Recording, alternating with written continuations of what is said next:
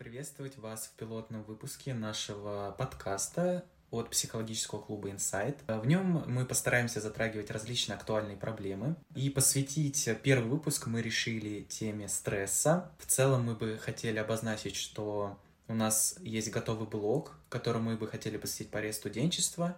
И вот первая тема блока — это стресс. А в дальнейших выпусках мы расскажем про адаптацию психики к учебе и про иногородний переезд. Ведущие сегодняшнего выпуска подкаста — это Арина. Всем привет.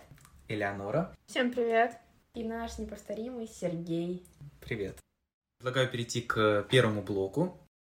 Вообще стресс — это реакция организма на сложные ситуации — которая активирует в первую очередь симпатическую нервную систему и вызывает неспособность действовать разумно и целесообразно. А стресс э, может быть вызван физическим или психологическим воздействием, нарушающим саморегуляцию. Конечно, стресс возникал и будет у всех нас возникать, и Наша цель сегодняшняя – это более подробно раскрыть его понятие, чтобы вместе узнать о его аспектах и о положительных и отрицательных свойствах. Давайте поговорим про симпатическую нервную систему. Я, когда готовилась в свое время к ЕГЭ, мне преподаватель дал прекрасный совет, как запомнить и отличить. Вот представьте, что вот стресс — это симпатика, покой — это парасимпатическая система. И вот представьте, что за вами бежит большая такая злая собака. И в этот момент э, ваша сердечная деятельность, она учащается, усиливается сердцебиение, все обменные процессы также увеличиваются, вы просто в шоке, вы пытаетесь убежать. Но э, ваше пищеварение в этот момент полностью сходит на нет, то есть в этот момент вы не думаете о том, чтобы поесть, вы не думаете о том, как бы там вкусненького что-то перекусить, ваша цель просто убежать. И в соответствии с этим ваш организм мобилизует все силы, ускоряет все процессы, в кровь выделяется адреналин, и вы максимально вот сжимаетесь как комочек и бежите вперед. Вот примерно то же самое происходит с нами во время стресса. А, примерно так это и работает. Есть ли какой-то эксперимент, который бы дал нам больше понятия о стрессе? Да, такой эксперимент проводился. Эм, его осуществил Дональд Хэп. Изначально это физиолог и нейропсихолог. Он экспериментальным путем получил кривую, выражающую зависимость между уровнем эмоционального возбуждения, который в целом зависит в том числе и от уровня стресса, что очень важно, и эффективностью его деятельности. И если прям обобщать, то при среднем уровне стресса и, следовательно, среднем уровне эмоционального возбуждения можно достигнуть наивысшего результата какой-либо деятельности. И я бы здесь хотел еще добавить, что я считаю, что про данный эксперимент нужно рассказывать, например, одиннадцатиклассникам перед э, ЕГЭ, чтобы они поняли, что волнение и стресс на экзамене будут, и они могут помочь им э, добиться высоких результатов благодаря активизации симпатической нервной системы и повышением уровня умственных процессов. И таким образом при принятии э, такого факта не будет создаваться вечный круг стресса, когда человек волнуется и еще больше волнуется из-за того, что волнуется и так далее до бесконечности. Человек примет, что стресс будет и что он поможет, ему раздадут бланки, если мы про ЕГЭ опять-таки говорим. Человек увидит несколько заданий, в которых он уверен, э, что действительно знает правильный ответ, и чрезмерное волнение снизится. Также, зная эффект Хебба, можно действительно иногда отдыхать от подготовки к ЕГЭ, не ставить для себя какие-то жесткие границы в баллах. Потому что есть люди, которые, у них прям жесткая установка, что вот 100 баллов, или иначе я не оправдаю ожидания учителей, родителей, и в том числе себя разочарую. Естественно, такие установки тоже создают чрезмерный уровень стресса, и Следовательно, выполнение даже самых простых заданий станет невозможным на самом экзамене. Можно привести пример. Выпускник школы увидел одно единственное задание, которое не может решить. Он понимает, что 100 баллов ему уже не набрать. В итоге работа выполнена всего на 40 баллов, хотя в целом без чрезмерного стресса он мог бы выполнить остальные задания и набрать очень высокие баллы. Да, вот, Сереж, ты действительно рассказал про очень важный эксперимент. Я согласна с тобой что его действительно нужно привносить в массы, рассказывать о нем чаще, потому что я в свое время, когда готовилась к ЕГЭ, ну, в принципе, не задумывалась о стрессе, просто постоянно э, готовилась к учебе. Конечно, стресс всегда был на высоком уровне, Помню, как за день до ЕГЭ по биологии я села с самого утра, то есть с 6 утра, и вплоть до 12 ночи я решала генетические задачи. На следующий день у меня было ЕГЭ по биологии. И уже непосредственно в самом ЕГЭ у меня чуть ли не случился нервный стресс. Экзаменаторы, которые проводили ЕГЭ, смотрели на меня и спрашивали, Арин, с тобой все нормально, может тебя вывести, ты себя хорошо чувствуешь? Вот настолько я себя довела, так что да, действительно, если бы я понимала, что стресс мне поможет в этот момент, я бы его использовала более эффективно. И вот это время за день до ЕГЭ я бы посвятила отдыху, как ты и говорил ранее, а не зубрежки задач, которые в итоге ну, ни к чему хорошему не привели. Вот хотел еще тоже добавить, не знаю, насколько это могло бы пригодиться, но я всегда на ЕГЭ начинал выполнять те задания, в которых был уверен и которые мне симпатизировали чтобы зарядиться такой уверенностью на те задания, которые давались мне сложнее. Можете поделиться своим опытом, как вы именно выполняли задания на экзамене? Говоря обо мне, мне было проще выполнять задания именно с первого до последнего, вне зависимости от того, нравились они мне или нет. Мне так было проще сконцентрироваться на работе и знать, что я должна выполнить, и в принципе, так и происходило решение любого пробника. Я, в свою очередь, э, делала, как и Сережа.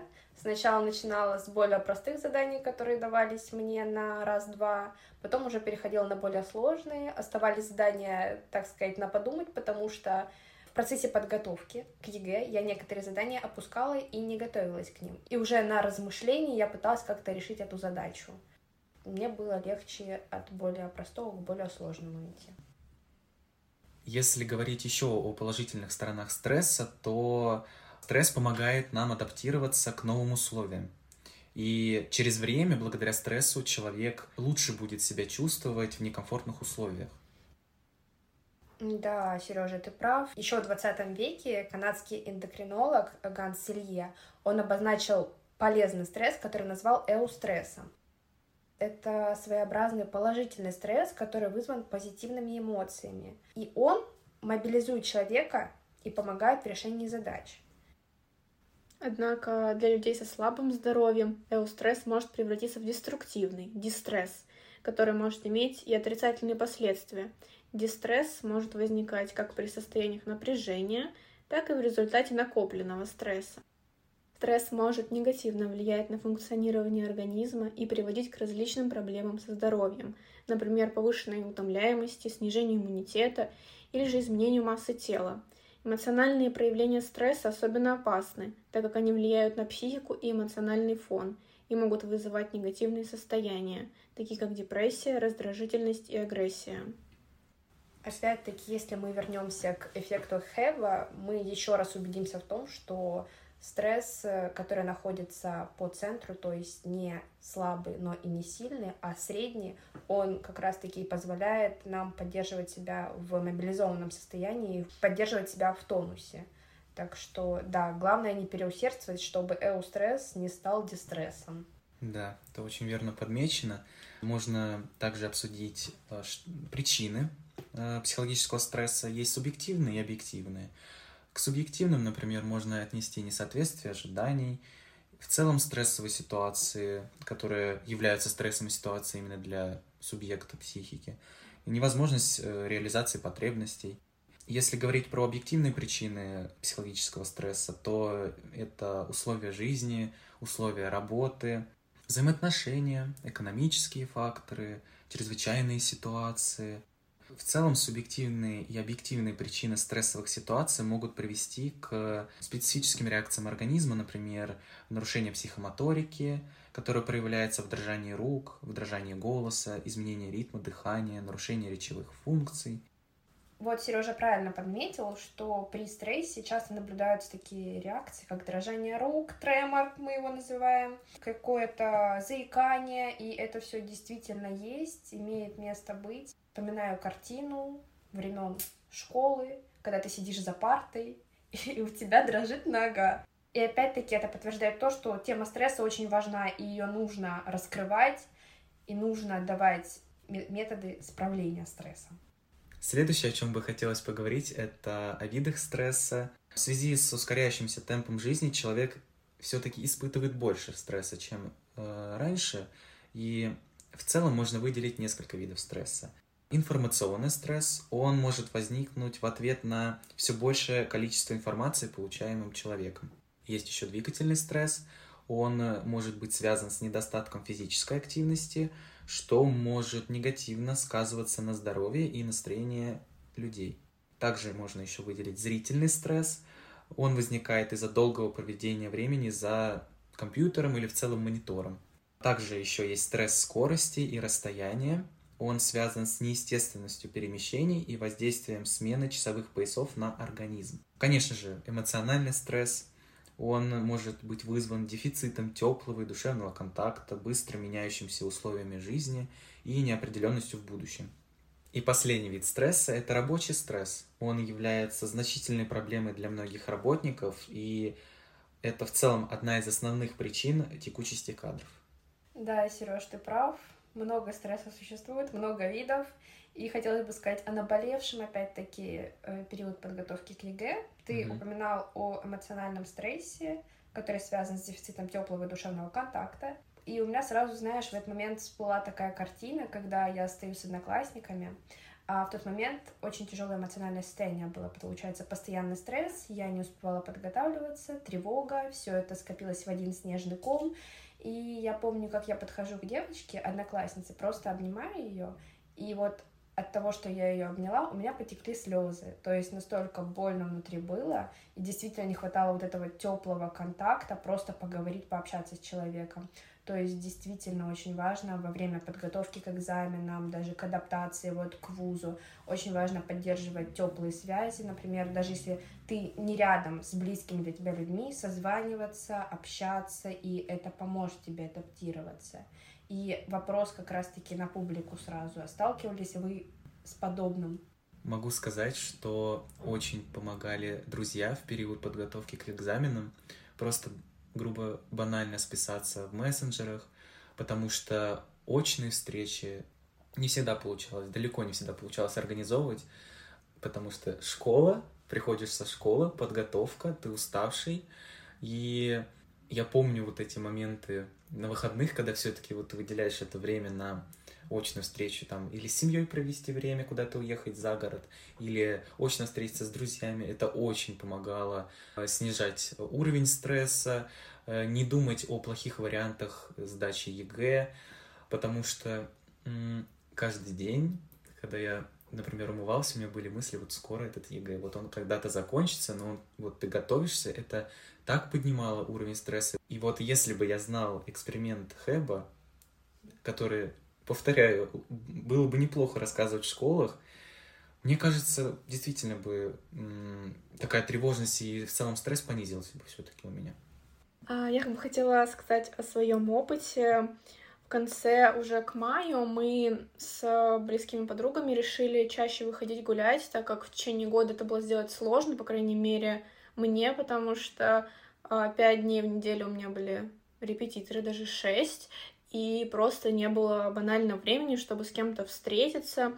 И вот в мае мы выделяли время и выходили погулять там условно на час-два. И таким образом мы понижали тревогу, стресс, который у нас возник уже. Да, вот действительно хороший метод просто прогуляться, когда ты целый день сидишь за зубрежкой, выйти и подышать свежим воздухом, отключить свой мозг, купить какую-то вкусняшку, пообщаться с друзьями на теплые темы, это действительно полезно. Так что пользуйтесь, не злоупотребляйте учебой. Еще, кстати, есть такой метод, не знаю, насколько он эффективен, но видел такие ситуации, когда люди выходили гулять и одновременно готовиться к экзаменам. Например, э, ты готовишься к одному предмету и рассказываешь материал, чтобы легче запомнить. И другой человек тоже тебя слушает, потом рассказывает свой материал, и вы и общаетесь, обмениваетесь вот этими поглаживаниями, как там Эрик Берн называет, и не забывайте материал. Также стрессы могут быть физиологическими и психоэмоциональными. Если говорить про физиологический стресс, то он возникает из-за воздействия различных внешних факторов. Например, холод или жара, различные болезни или физические перегрузки. А если говорить про эмоциональные стрессы, то они могут подразделяться на положительные и отрицательные в зависимости от восприятия событий, каждым отдельным человеком. Например, свадьба для одного человека может быть радостным событием или положительным стрессом, а для другого причиной именно негативного стресса, который будет сказываться на его организм. А, я бы хотела добавить, что очень часто люди живут со стрессом и не знают, что они его имеют, считают это нормой своего состояния организма и, в принципе, даже не могут не обращать на это внимания. Да, и одной из основных проблем со стрессом является сложность его диагностики. Потому что симптомы могут проявиться через некоторое время после события, и многие люди могут не обращаться за помощью. По статистике, относительно 8% населения страдает посттравматическим синдромом, а 15% имеют некоторые признаки этого расстройства. Про посттравматический синдром мы обязательно расскажем в одном из следующих выпусков. И хотели бы в группе сделать пост про методах справления со стрессом. Мы очень надеемся, что вы что-то узнали из этого подкаста новое. Возможно, немножко успокоили себя, мы дали вам пищу для размышлений, и на этом мы хотели бы закончить первый выпуск. Да, повторимся над э, выпуском сегодняшнего подкаста работали Ариша, Эля и Сергей. Да, все.